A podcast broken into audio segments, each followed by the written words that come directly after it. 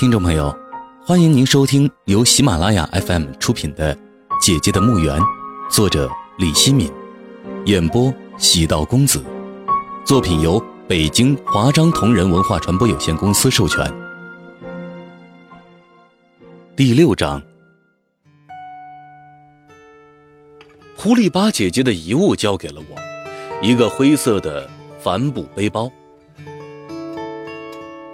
背包里。有个笔记本电脑，很老式的那种，厚厚的，拿起来感觉沉重。还有厚厚的两本笔记本，一个小布娃娃。背包里没有衣物，狐狸说那些衣物他拿到澜沧江边烧了，只留下这些东西交给我。背包里也没有化妆品什么的。狐狸说，姐姐从来不用那些东西，到哪里都是素颜。都是不经修饰的自然模样。姐姐留在尘世的东西少得可怜，她活着时可以说是一无所有。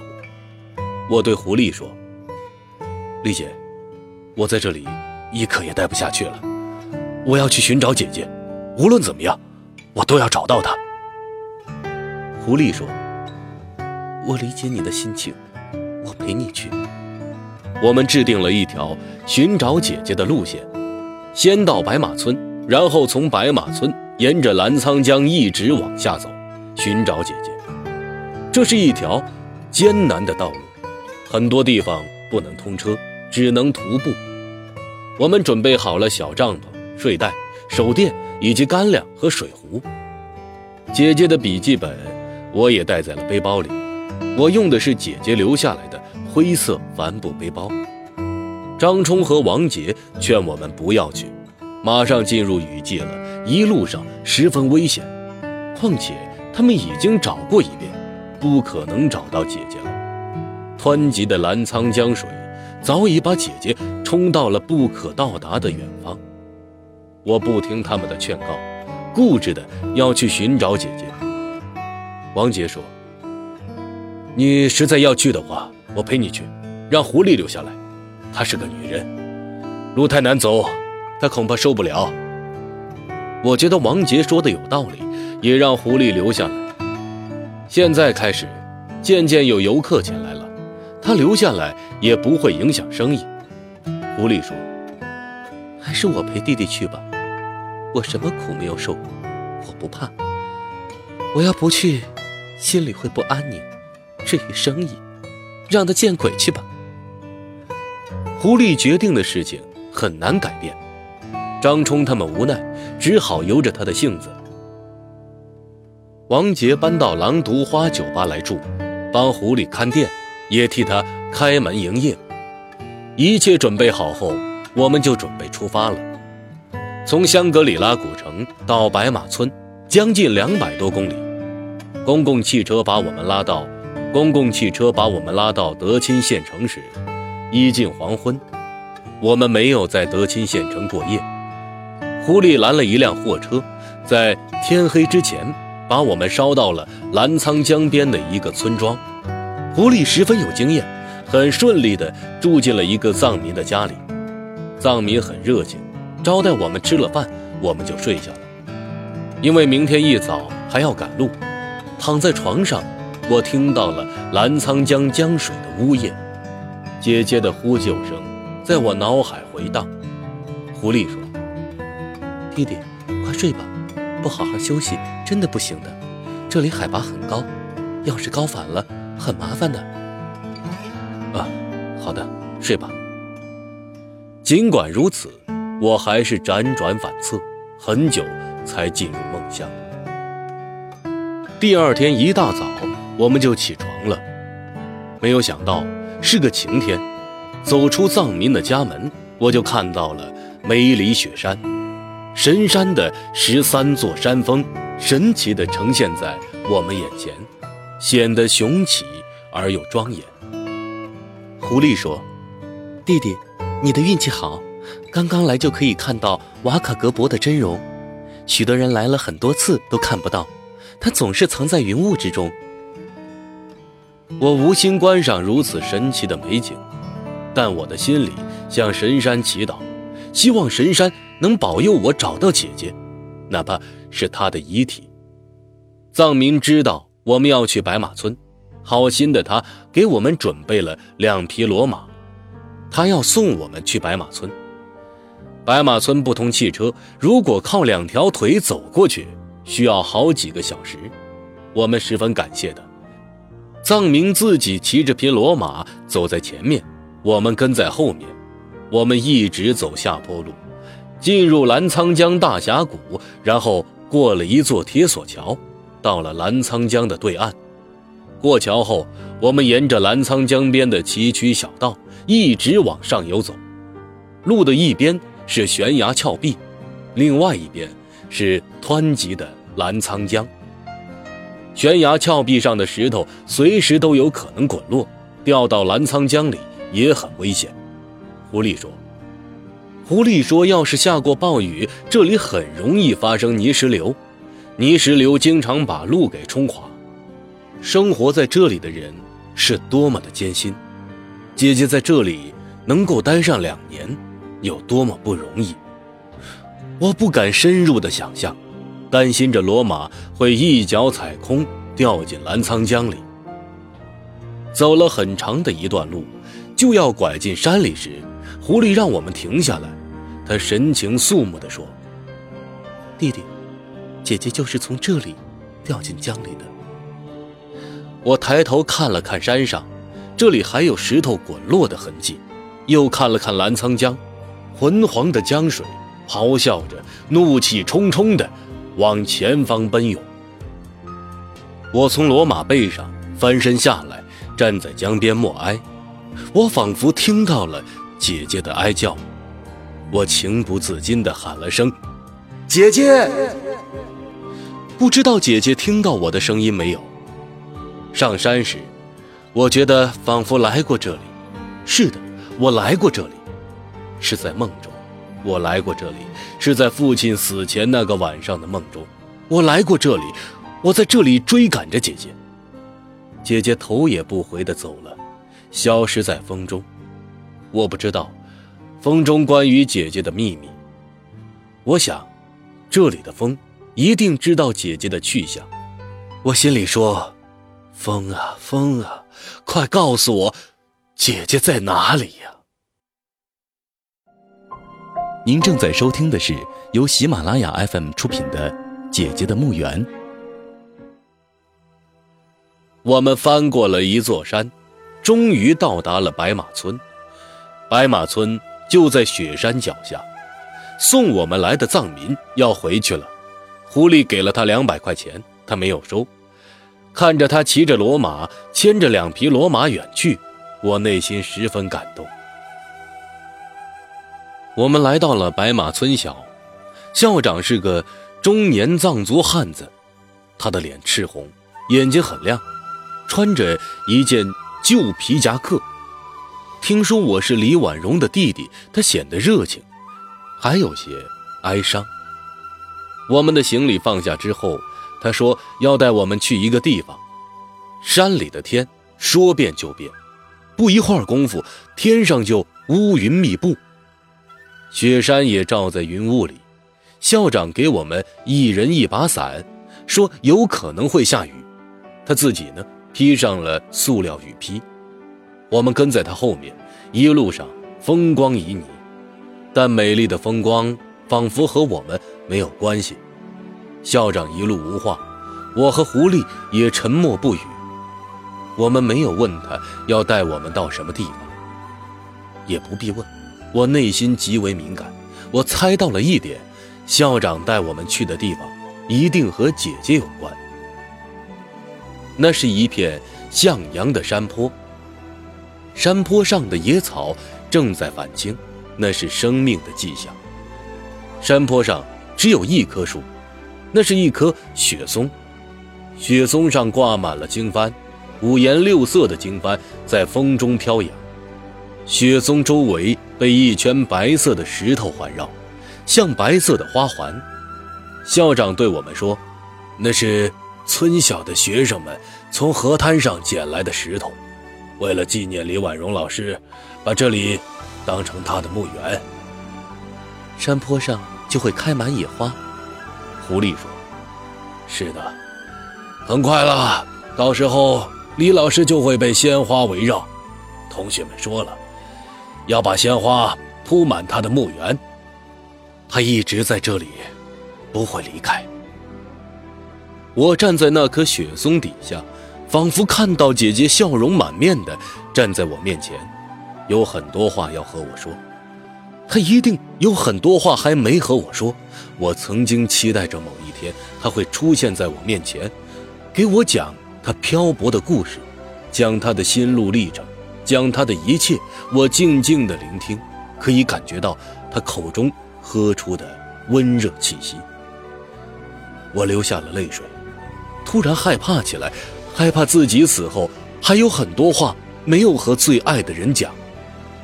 我好想给妻子黄七月打个电话，告诉她姐姐的死讯，告诉她我的去向，告诉她我找到姐姐的遗体后马上回家，然后再也不离开他。可是，当我打开手机，发现这里没有讯号，我很后悔。没有告诉他就远离了家乡，他一定在痛苦之中煎熬。狐狸说：“姐姐，你在这里安息，也随了你的心愿。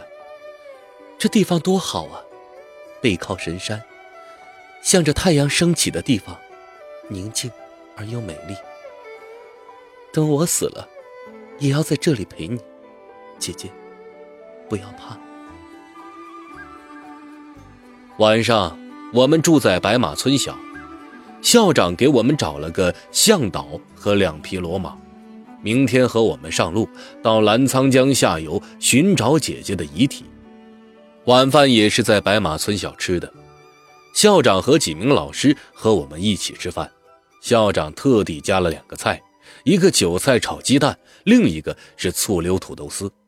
这两个菜都是姐姐喜欢吃的。吃饭的时候。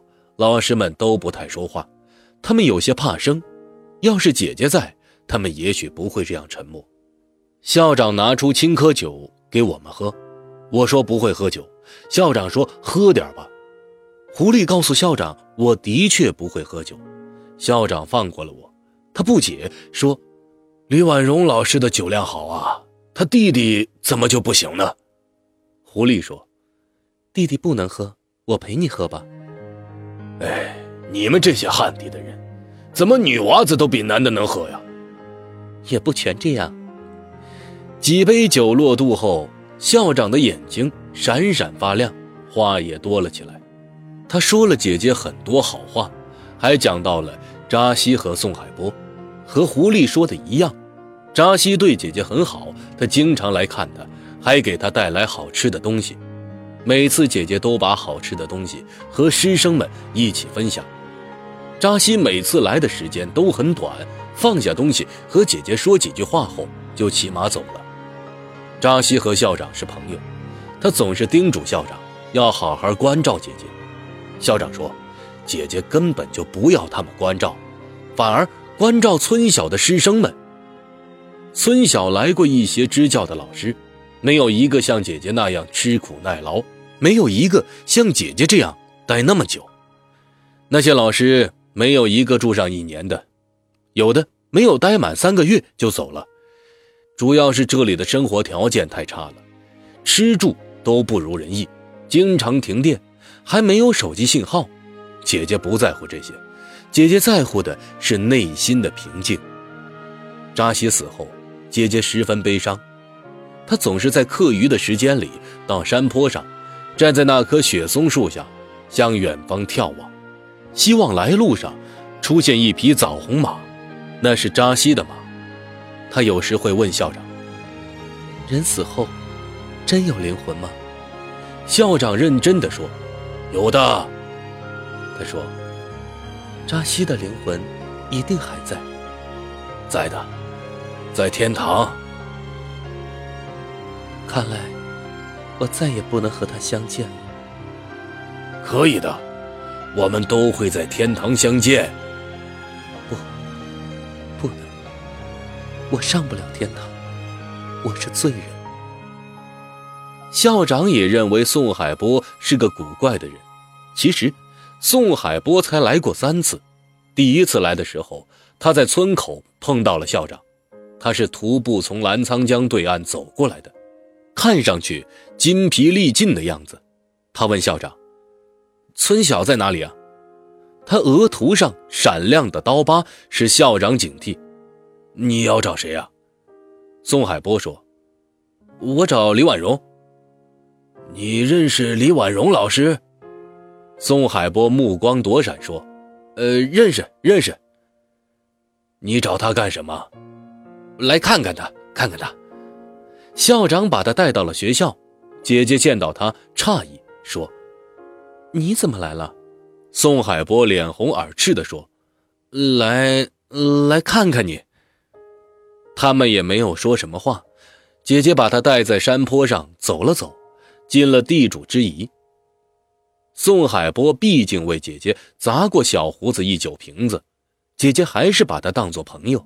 那晚，宋海波住在村小，和一个男老师住一屋。